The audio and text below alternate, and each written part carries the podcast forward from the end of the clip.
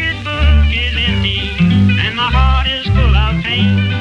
I'm a thousand miles away from home, just waiting for a train. 各位好，我是艾文。大家好，我是乔娜。在我们准备录这一集的隔天就是双十一，我现在啊，应该是整个网络上的讯息都是双十一铺天盖地的讯息，买买买！我觉得双十一啊，走到现在啊，已经跟一开始的模式有很大的差别。嗯，不管是品牌、零售商或者是消费者，嗯，我觉得都有极大的差别。嗯，我记得一开始双十一的时候，那时候还是淘宝嘛。对。哦，那那个时候之所以会有双十一，单纯只是因为当时候。很多人的库存都很多，所以他们需要一些方法来清库存，搞了双十一啦，也刚好那个时间点，平台也需要流量啊，需要业绩，哦，所以就是一种非常的一拍两瞪眼的概念呐，然后也促成了这个事情，每一年就是从那时候开始，每一年都在发生，现在已经十几年了，嗯，嗯，那你看哦，这十几年来。有什么很有什么改变？消费者变得越来越理性了，嗯，然后也越来越多的平台加入了所谓的双十一这个大战当中，选择也越来越多了，嗯，甚至很多的东西它不需要再三双十一它就会有优惠了，嗯，哦，甚至说双十一看起来好像也没有比较有优惠。我觉得它其实对我来说变化最大，就是以前双十一只有一天，嗯，就是在那一天，你就会发现，就是全世界都在关注那一天到底冲了多少量出来，在大陆的那个市场上面。你现在就变成了双十一，其实是一段时间的一个营销。其实我觉得，就用一天跟一段时间，其实对消费者那个冲击，现在真的就是没有以前那么大了。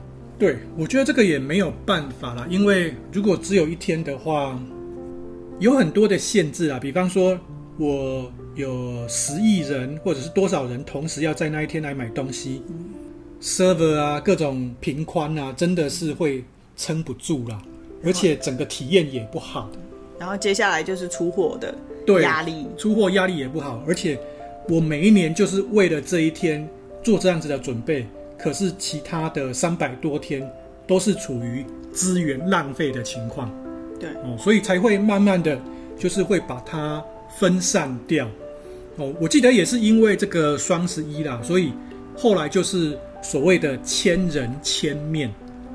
哦，就是说，呃，毕竟它的版面很有限嘛，就是广告的那个入口的那个档位，对，嗯、就是我我就是几个坑位而已，我。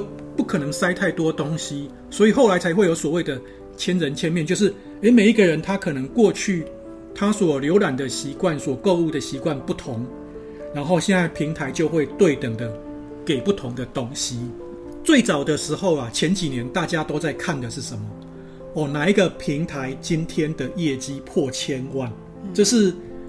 刚开始的时候，前几年的一个很重要的指标啦，嗯、就说哦，这个才代表说哦，我是一个厉害的品牌。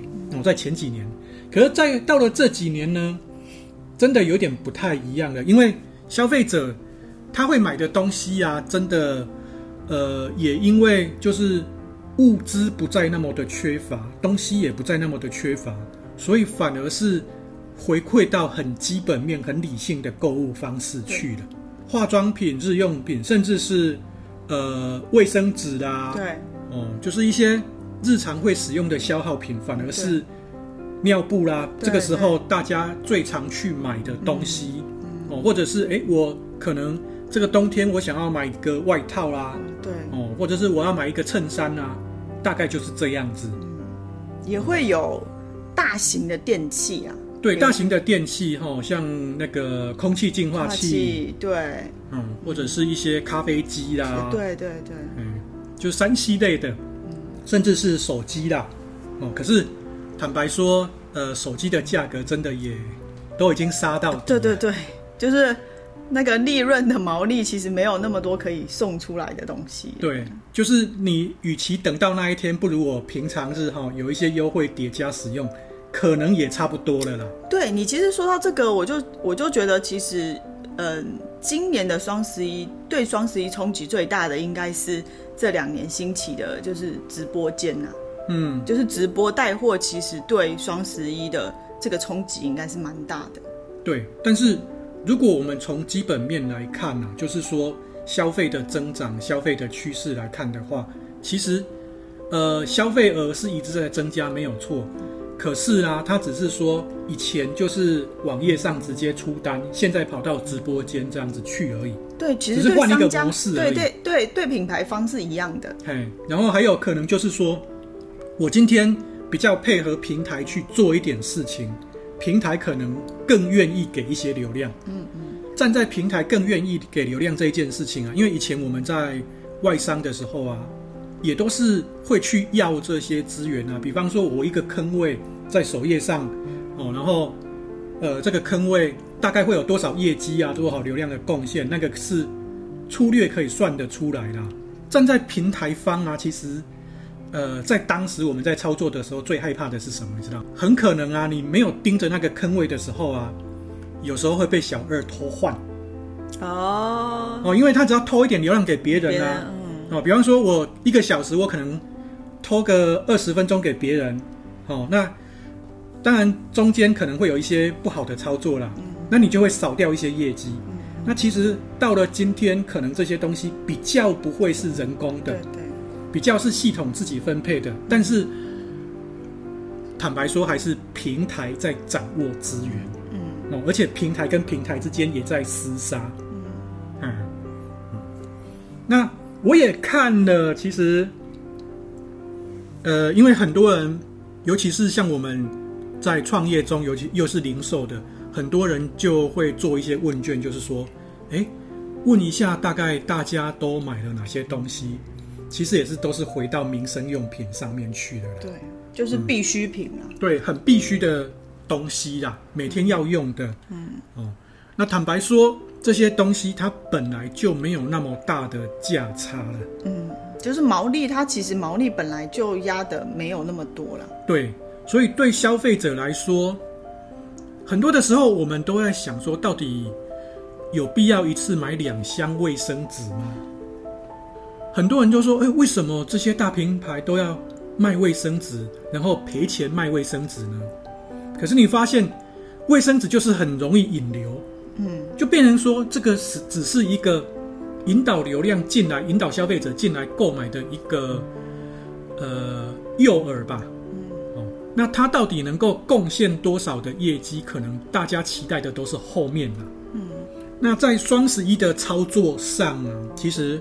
很多人都会觉得说：“哦，我是不是时候到了？然后把库存拿出来清一清。”哦，可能很多人会有这样子的误解啊。哦，尤其是可能不是那么深度在参与到像是天猫、京东的那种双十一的，可能很多人都会有这样子的误解。哦，那其实我也必须要跟大家讲的，就是说，呃，在过去很多时候我在跟大家分享的时候，我也跟大家说到这个，就是。其实有时候，像我们在外商的时候啊，双十一今年做完的时候，那个当下，也许我们正在呃分析说今年到底什么东西卖得好的同时，我们也在开始跟平台在规划明年的双十一要做什么了。嗯，所以基本上我们整整有一整年的时间在做这个规划，就为了，没错，就是这一天或者是这段时间。因为这个业绩真的是太庞大了，它可能是，呃，好几倍于其他的月份啊。哦，那你就可以思考说，我如果有一整年的时间在做这个规划的话，那这个商品啊，几乎都是量身定造。嗯，就是我为了这一场，呃，你说买卖秀也好哈，那特别去开发了一个东西，所以。基本上它的成本跟它的利润都是经过精心计算的，平台要给多少流量也是事先都已经安排好的。嗯，那这这这样子的情况之下，大家都比较能够确保双三方啊，应该说三方的利益。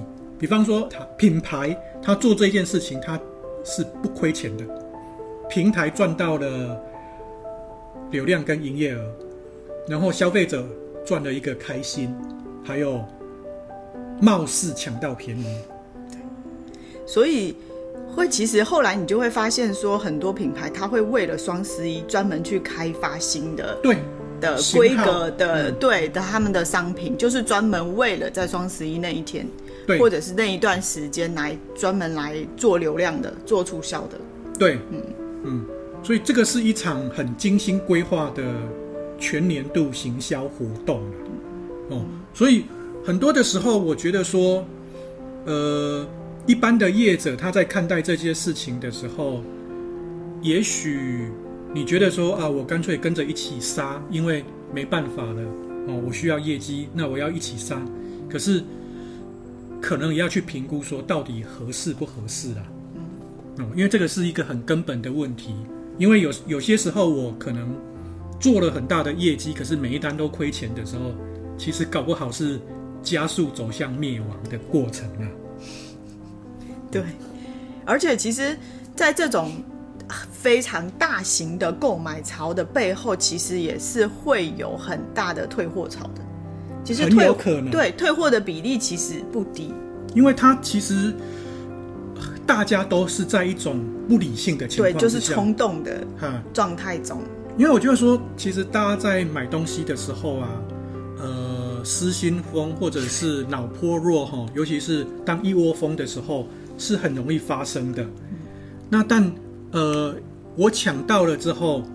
我可能再来决定说要不要这个东西，或者是拿到之后我觉得没有需要，那我就把它退回去了。嗯，那这个也是为什么现在那个双十一会变得比较长的时间呢、啊？对对对，哦，或者是要预告。对，它现在一个很重要的模式就是定金加预售。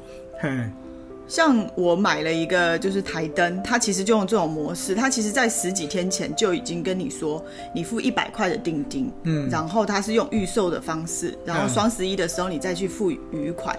嗯，它其实这除了是让你给你比较长的时间考虑之外，对，它其实也会缓解它自己背后库存跟送货的压力。啊、各方面哈，它可以做比较好的规划。对对对，嗯，那。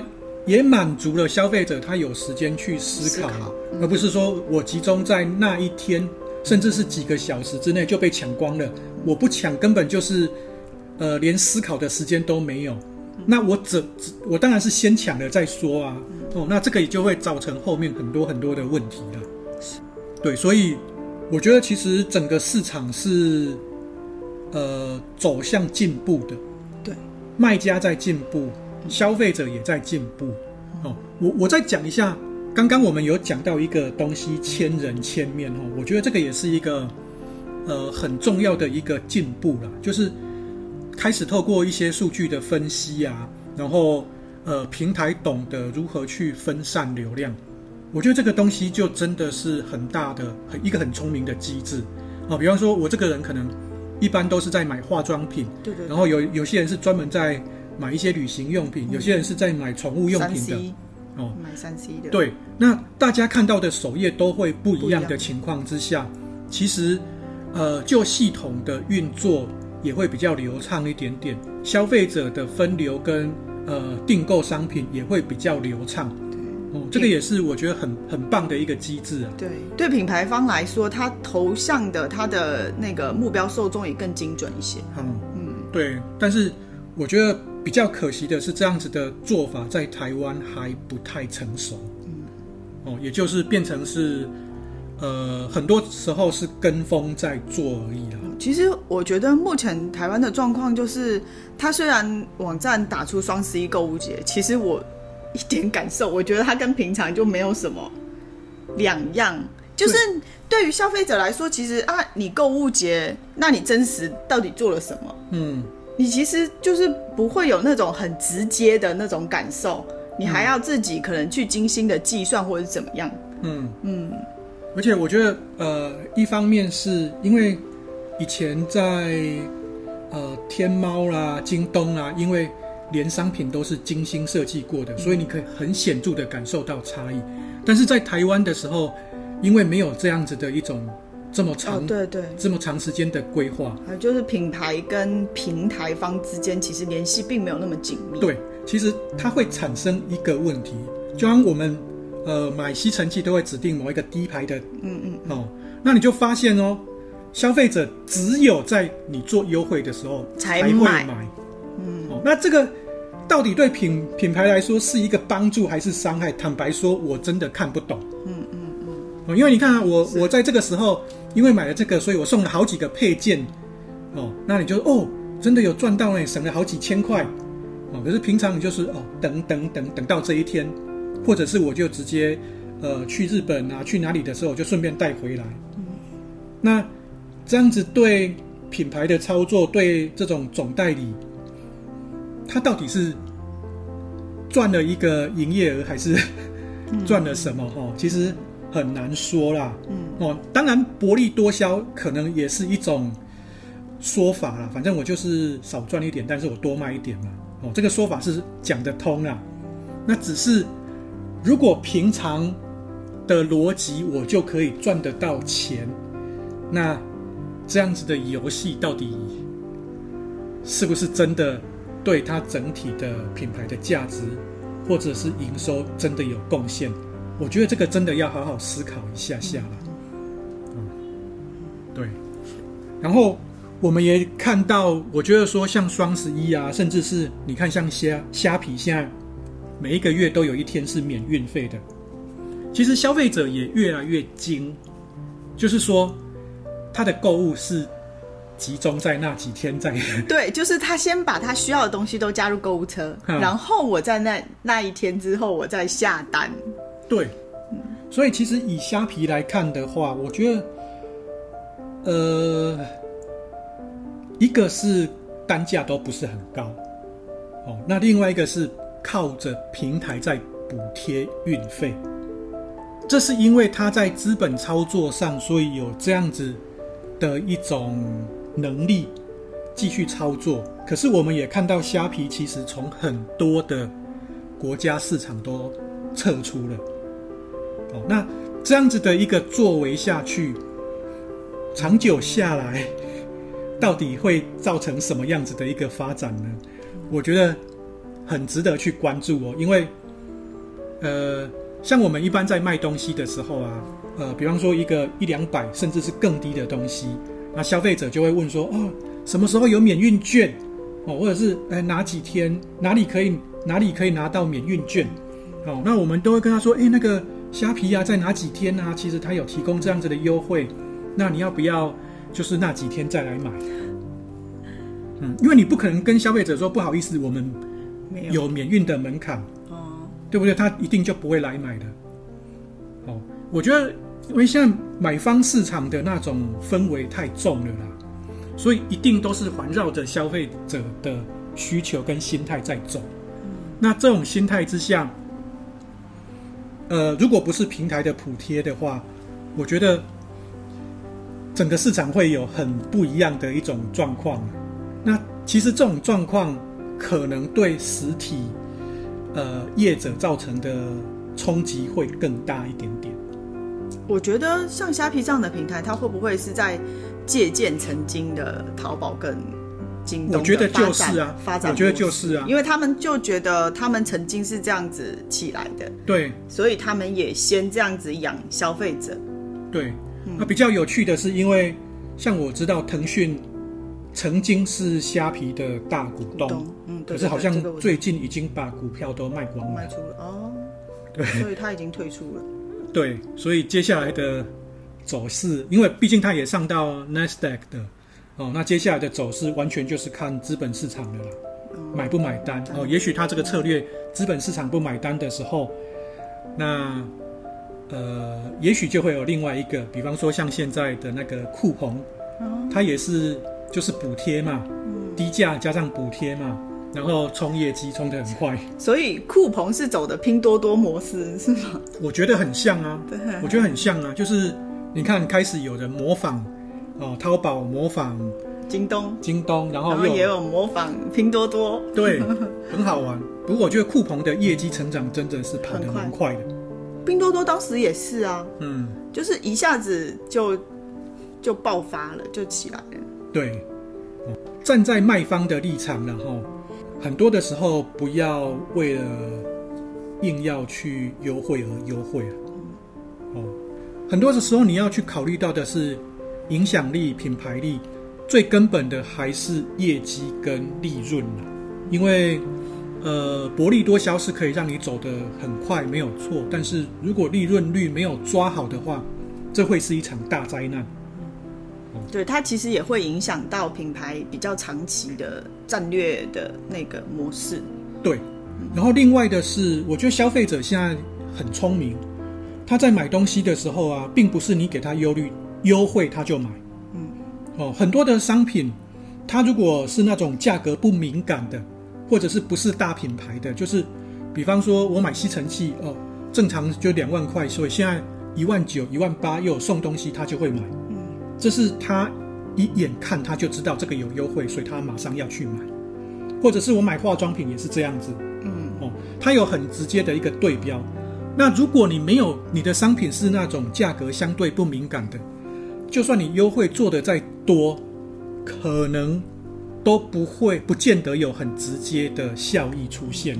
这个时候，你反而要去思考的是，我如何去建立起我的价值，让人家认同而来买，而不是因为说我在这个时间点，我一定要如何去，呃，杀价，杀价去讨好哦，可能是吃力不讨好。嗯，这个是我觉得说站在品牌或者是卖方要比较谨慎的一点啊。那。站在消费者的立场，买自己合适的东西哈，比较关键。然后很多的东西，当价格落差跟优惠很大的时候，你要去思考的应该是为什么这个东西平常那么贵，现在可以卖那么便宜。哦，这个才是一个关键点呢。哦，因为我也说到以前我们会去从年初就去规划一个商品是可以。让双十一的时候跑出比较好的营业额，那当然它所使用的东西跟正常品一定会有落差。嗯嗯嗯，你看嘛，我如果每里面的一些原物件啊，其实都跟原本的是有有一定落差，但是你根本看不出来。那它会体现在你整个的使用年限，哦，甚至是呃，是不是？在使用的过程当中，品质那么的稳定，这个是你要去思考的啦。嗯嗯。另外，双十一其实它有一个很潜在的一个对消费者的影响，我觉得啦，就是它其实会潜移默化的带着你，悄悄的做了所谓的消费升级。对，就是。比如说，你平常一个呃几千块的东西，你可能平常不太会买，嗯，但是你在双十一的时候，你就会哎，它突然便宜了很多，你就会下单了，对。但是它其实就默默的把你的生活的方式，可能就引导的越来越往消费升级的路上走了。嗯。但是这种升级是不是理性的？是不是必要的？是不是必须的？那这个就是作为消费者本身要去思考的问题。而且他现在的那个平台，他还会让你做分期付款。对，这个动作就让你觉得，他他就算给你看，你每个月只需要付多少钱，还零零零利率。嗯，对。然后其实你就是慢慢的走向了那个商家摄入的圈套里面，对，消费升级的那个圈套里面。对，举个例子啦，比方说我本来买吸尘器，我就是买一般的，可能才不到五千块，嗯，可是突然因为便宜的几千块。我买了一个一万多块的吸尘器，哦，这个是一个很很有可能会发生的事，这是绝对会发生的事，这不是很有可能哦。买一个吹风机也是，哦，那自己去衡量啊，哎，有没有必要一定要这样子？真的有差那么多吗？嗯，哦，就是需要衡量一下自己实际的那种呃预算。趁这个时候跟大家分享一下我们对双十一的一些看法，嗯，哦，也欢迎大家可以留言跟我们互动交流，嗯，哦，更欢迎大家能够订阅我们的平台，嗯，哦，持续的关注我们的更新，嗯，谢谢大家，拜拜。